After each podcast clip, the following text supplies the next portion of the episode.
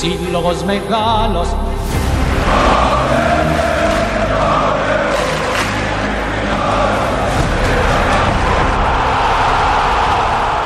Σύλλογος Μεγάλος, το podcast. Φατίχ Τερίμ, στόχος όλα τα κύπελα. Η Εθνική Πινακοθήκη το μεσημέρι της 29ης Δεκεμβρίου του 2023 είχε ένα ξεχωριστό καλεσμένο. Ο Τούρκος πολυνίκης προπονητής Φατίχ Τερίμ έκανε την εμφάνισή του σε ένα χώρο αφιερωμένο στην τέχνη και παρουσίασε σε Έλληνες και Τούρκους δημοσιογράφους την φιλοσοφία του για το ποδόσφαιρο.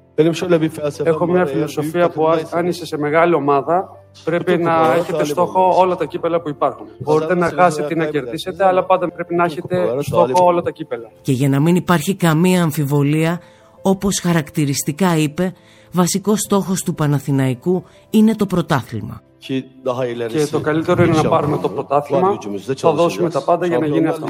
Και θέλω πάρα πολύ να ακούσω τη μουσική του Champions League στο γήπεδό μας. Ο κατακτητής των τίτλων, Τερίμ, θέλει οι παίχτες του να παίζουν γρήγορο, επιθετικό ποδόσφαιρο, χωρίς να αφήνουν περιθώριο σε κανέναν αντίπαλο μέσα στο γήπεδο να αναπτύσσει το παιχνίδι του. Με το συντομότερο, τη δική μου φιλοσοφία θα προσπαθήσω να περάσω στην ομάδα με πιο γρήγορο ρυθμό, με πιο πολύ press, που να έχουμε το control και να κάνουμε πιο πολλές πάσεις και να είμαστε πιο ευθύτικοι. Αυτή είναι η φιλοσοφία του ποδοσφαίρου που έχω και θα προσπαθήσω να προπιάσω.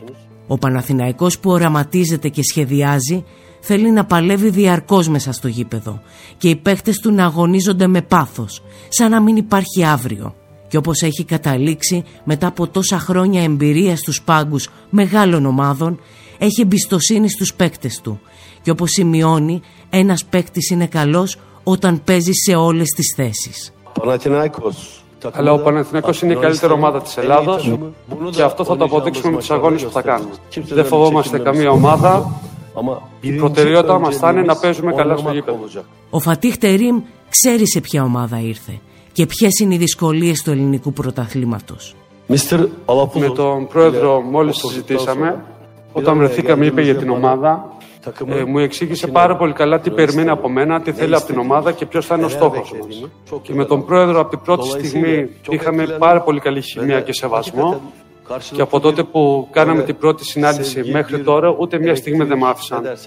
Και γι' αυτό το λόγο που μου το εξήγησε πάρα πολύ καλά και το στόχο μας και τι περιμένει από μένα, όπως είπα και στο ντοκιμαντέρ μου, ήρθα για να γράψω μια ιστορία. Η σιγουριά και η μαχητικότητα είναι χαρακτηριστικά που διακρίνουν το νέο προπονητή του Παναθηναϊκού.